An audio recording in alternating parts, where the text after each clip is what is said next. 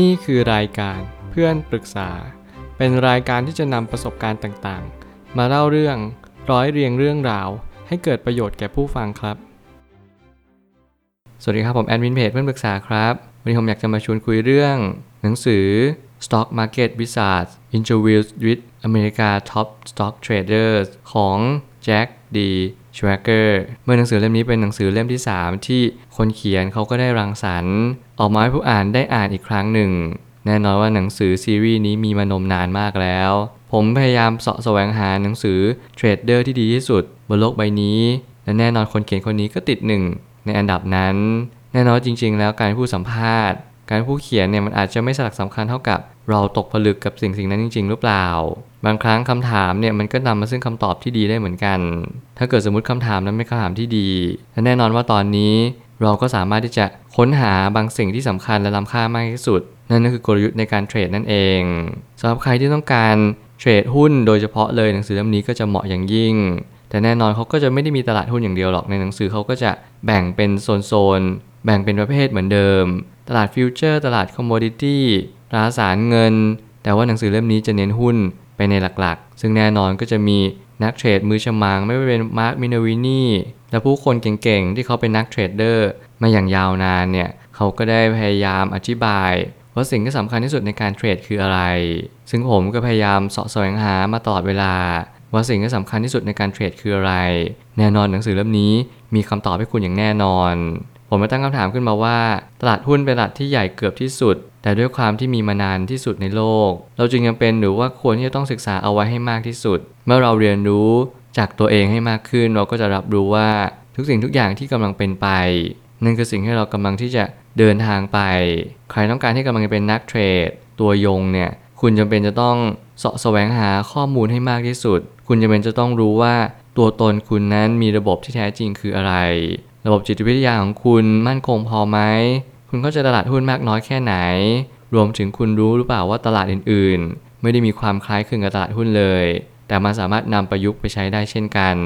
สิ่งเหล่านี้เป็นสิ่งที่เป็นพื้นฐานที่เราทุกคนต้องรู้ และตระหนักรู้ให้จงได้ ถ้าเกิดสมมติเราไม่สามารถตระหนักรู้ สิ่งที่เราควรจะรู้หรือว่าสิ่งที่เรียกว่าเป็นพื้นฐานเนี่ย เราจะไม่สามารถเข้าใจได้เลยว่า สิ่งที่เรากำลังเดินไปมันคืออะไร ยิ่งเราไปไกลมากขึ้น หรือว่าการที่เราไปจุดที่สูงมากขึ้น เราต้องพบเจอแรงกดดัน อุปสรรคขวากหนาม สิ่งที่เราไม่เคยคาดฝัน สิ่งทั้งหลายทั้งหมดทั้งมวลเหล่านี้ มาบอกกับเราว่าให้เรายืนหยัดและต่อสู้ต่อไปหรือเปล่า หรือบอกให้เรายอมแพ้ แล้วกลับไปในจุดเดิมที่เรามา คนที่ถูกสัมภาษณ์ส่วนใหญ่เขาก็เป็นพนักงาน บางคนก็มีอิสรภาพทางการเงิน บางคนก็เป็นนักเทรด แต่แน่นอนคนส่วนใหญ่ทุกคนก็จะคล้าย ๆ กันก็คือ เคยหยิบยืมเงินมา เคยกู้เงินมา บางคนเล่นมาจิ้น บางคนล้มลุกคลุกคลาน บางคนออกจากตลาดไปแล้วแล้วกลับมาใหม่ สิ่งเหล่านี้ผมเชื่อว่ามันเป็นเรื่องของการเดินทางครั้งยิ่งใหญ่ของชีวิต การให้เราจะมีอาชีพเทรดเดอร์เนี่ยมันไม่ได้หมายความว่าอยู่ดีเราอยากหาอาชีพเสริมปุ๊บเราเข้ามาแล้วมันจะกลับไป ด้วยการที่เรามีเงินเต็มกระเป๋า แบบนี้ไม่ใช่เลย ทุกคนล้วนแต่เข้ามาเพราะอยากได้เงิน แต่ทุกคนก็ล้วนออกไปเพราะเสียเงินหรือว่าหมดตัวกันไป สิ่งนี้เป็นสิ่งที่เทรดเดอร์ทุกคนเราเลือกรู้อยู่เสมอว่า เขาอาจจะไม่ได้เน้นในเรื่องของกำไรเรื่องของเงินเขาอาจจะเน้นเรื่องของระบบ เรื่องของระเบียบ วินัย จิตวิทยาการลงทุน หรือว่าการเทรดก็ตาม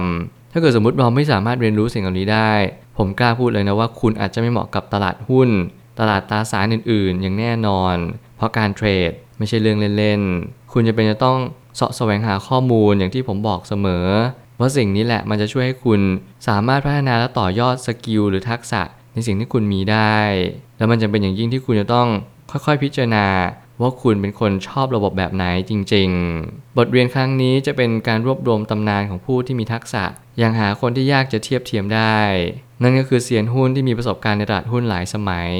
เมื่อเรารับรู้ว่าเซียนหุ้นมีอยู่จริงและคำว่าเซียนคืออะไรสำหรับผมแล้วผมมองว่าเซียนก็คือคนที่สามารถรู้ว่าตัวเองเนี่ยมีระบบที่ชัดเจน รู้ว่าตัวเองเนี่ยมีความต้องการในการเทรดแค่ไหน ทุกคนมี limit ไม่เท่ากัน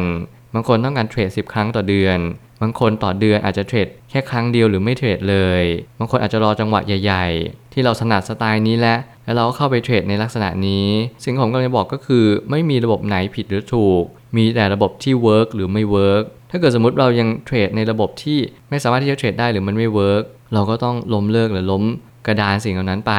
ไม่อย่างนั้นระบบคุณคุณก็จะเสียต่อไปเรื่อยๆ แล้วระบบก็เป็นอะไรที่สำคัญอย่างยิ่ง เพราะว่ามันทำให้เรารู้จักตัวเองมากขึ้นว่า เราต้องการระบบแบบไหนที่เหมาะกับตัวเองมากที่สุด เสาะแสวงหาระบบให้ได้ดีที่สุด เสถียรที่สุด และมั่นคงที่สุด นั่นแหละจะเป็นสิ่งที่เหมาะกับตัวของคุณเอง สิ่งที่แตกต่างของคนที่เป็นนักเทรด กับคนที่อยากได้เงินในตลาดหุ้น คือความต่างของทักษะในการรู้จักตัวเอง ความเชื่อนั้นส่งผลต่อตลาดมวลรวมอย่างมาก ไม่ว่าจะเป็นยังไงการรู้จักตัวเองก็เป็นสิ่งที่สำคัญที่สุดและล้ำค่าอย่างยิ่ง และเราจะรู้ได้อย่างไรว่าเรารู้จักตัวเองอย่างแท้จริง นั่นคือการที่เราเริ่มเทรดเป็นระบบ เรามีจุดเข้าจุดออกที่ชัดเจน เรารู้ว่ากราฟแนวนี้เราถนัด เรารู้ว่าสิ่งนี้ที่จะเป็นมันมีโอกาสที่จะเป็นไปในอีกแบบหนึ่งเนี่ยต่ำแล้วมันมีโอกาสที่จะเป็นไปตามรูปแบบนี้สูง ซึ่งแน่นอนว่าถ้าเกิดสมมติเราอ่านกราฟไปจริง ๆ เราจะรู้ว่าทุกๆทิศทางมันมีเหตุผลของมันเสมอ ไม่เป็นกราฟขาขึ้นหรือกราฟขาลง ทุกอย่างมีเหตุผลของมัน มันจะไม่มีการผิดแผกไปจากสิ่งที่เราศึกษามา เว้นแต่ว่าเราศึกษามาอาจจะยังไม่แม่นเพียงพอเลยอย่าลืมว่าทุกๆ ความคิด มันอาจจะมีความผิดพลาด แต่ตลาดไม่เคยผิดพลาดแน่นอน ทุกอย่างเราเอาตลาดเป็นเบส เราเอาตลาดเป็นแก่นสาระว่านี่คือสิ่งที่มันเกิดขึ้นจริง ๆ หน้าที่เราอาจจะไม่จำเป็นต้องทำตามหลักสูตรมาก เพียงแต่เราต้องทำตามสิ่งที่เราตั้งใจเอาไว้ แบบแผนที่เราวางเอาไว้ นี่แหละจึงเป็นประโยชน์ที่สุด การเสพข่าวหุ้นอาจจะทำให้เราไม่สามารถรับรู้ถึงสิ่งที่มันควรจะเป็น เท่ากับการดูกราฟทางเทคนิคก็เป็นได้ ซึ่งเราจำเป็นจะต้องมีความชัดเจนลงไปเลยว่า เราต้องการอะไร บางคนอาจจะประยุกต์ใช้กับการดูข่าวดูกราฟไปพร้อม ๆ กัน เขาอาจจะมีความเข้าใจว่าสิ่งเหล่านี้เป็นสิ่งที่ดีที่สุดในชีวิตของเขา เขาได้เข้าใจว่าในท้ายที่สุดแล้ว เขาก็มักจะเชื่อว่าข่าวเนี่ยเป็นตัวกระตุ้น และข่าวก็เป็นสิ่งที่ทำให้เขาเนี่ยมองกราฟออก หรือว่าอะไรก็ตามแต่ที่นำมาประยุกต์ใช้ บางคนอาจจะประยุกต์ใช้กับข่าวได้มากขึ้น แต่แน่นอนถ้าเกิดสมมติถามผมผมก็กล้าตอบเลยว่า ข่าวนั้นไม่ใช่แก่นของกราฟเลย ข่าวเป็นเพียงแค่ตัวจุดชนวนเท่านั้นเอง เป็นเหมือนว่าน้ำมันน่ะมันกองไว้อยู่แล้ว ข่าวเนี่ยเป็นไฟ ซึ่งแน่นอนว่าถ้าเกิดสมมติเราดูสัญญาณ เราจะรู้ว่าทุกๆข่าวมีเหตุผลของมันเสมอ ไม่มีเขาบังเอิญบนโลกใบนี้เราจะรู้ว่าการทำข่าว มันจะสอดคล้องกับสิ่งที่มันเป็นไปอย่างมากสำหรับผมแล้วผมคิดว่าข่าวมันคือประตูมากกว่า มันคือตัวเปิดโอกาสให้เราได้ทำสิ่งสิ่งหนึ่งได้มากยิ่งขึ้น ดยที่เราไม่ต้องกังวลหรือกังขาว่ามันจะเป็นอย่างไร เพียงแต่ว่าเราแค่ทำมันไปเท่านั้นเอง สุดท้ายนี้สิ่งที่สำคัญที่สุดคือรู้จักตัวเอง และรู้ว่าเรามีเงินเท่าไหร่ในกระเป๋าของเรา ทุกคนที่ประสบความสำเร็จจะต้องไม่โลภกับตลาดหุ้น เพราะเวลาขาดทุนมันจะเอาเงินเราคืนไปทั้งหมดอยู่ดี แน่นอนกราฟเนี่ยคุณจะต้องแม่นจริง ๆ คุณจะต้องจับจังหวะ ในสิ่งที่คุณรู้ว่าคุณถนัดจริง ๆ อย่าพยายามทำนายตลาดหุ้น อย่าพยายามคิดว่า สิ่งที่เราคิดเนี่ยมันจะเป็นไปตามสิ่งที่เราคิด ทุกครั้งที่คุณมีเงิน คุณต้องแบ่งสารปันส่วนให้ได้มากที่สุด อย่าพยายามลงเงินทั้งหมดในตลาดหุ้น ภายในหุ้นหุ้นเดียว ถึงแม้คุณจะมั่นใจแค่ไหนคุณก็ต้องแบ่งเงินเอาไว้ แน่นอนผมมีประสบการณ์ผิดพลาด เพราะทุกวันนี้ผมก็ยังผิดพลาดในการเทรดอยู่ดี ไม่มีการเทรดครั้งไหนสมบูรณ์แบบ ทุกครั้งคุณต้องรักษาวินัย แน่นอนการลงทุนกับการเทรดต้องแยกออกจากกันอย่างชัดเจน ถ้าเกิดสมมติคุณลงทุน คุณไม่ต้องดูกราฟอะไรมากมาย คุณดูงบพื้นฐาน คุณดูกราฟเป็นรอง แล้วคุณก็ดูอนาคตของบริษัท ทุกสิ่งทุกอย่างแยกซิสเต็มอย่างชัดเจน เพื่อให้คุณมีความชัดเจนในการเข้าตลาดหุ้นได้มากขึ้น คุณสามารถรับรู้ได้จากสิ่งที่คุณเป็นไป ในแต่ละวันว่าคุณเป็นคนแบบไหนบางคนชอบใช้ชีวิตอยู่กับกิจกรรมของตัวเองเป็นหลัก ไม่ได้ชอบมองตลาดหุ้นไม่ได้ชอบมองกราฟ คุณก็ไม่จำเป็นต้องเล่นทุกๆวันหรือเป็น day trade คุณอาจจะเป็นสาย swing trade momentum run trend อะไรก็ตามแต่ที่มันต้องใช้ระยะเวลาที่ยาวนานกว่า เมื่อไหร่ก็ตามที่คุณ เห็นกราฟขาขึ้น แล้วมันค่อนข้างขึ้นไปเยอะแล้ว คุณสามารถ run trend ได้เลย ผมอาจจะแนะนำแบบนั้นได้ง่ายกว่า เพราะแบบนั้นง่ายกว่าสำหรับทุกๆ คน ยังไงแล้วก็อย่าลืมหาระบบที่เหมาะสมกับตัวเรามากที่สุด อย่าพยายามฟังใคร ก็อย่าลืมนำมาประยุกต์ใช้กับตัวของเราเองและนั่นแหละจะเป็นระบบที่ดีและเหมาะสมกับตัวเรามากที่สุด ผมเชื่อว่าทุกปัญหาย่อมมีทางออกเสมอ ขอบคุณครับ รวมถึงคุณสามารถแชร์ประสบการณ์ ผ่านทาง Facebook Twitter และ YouTube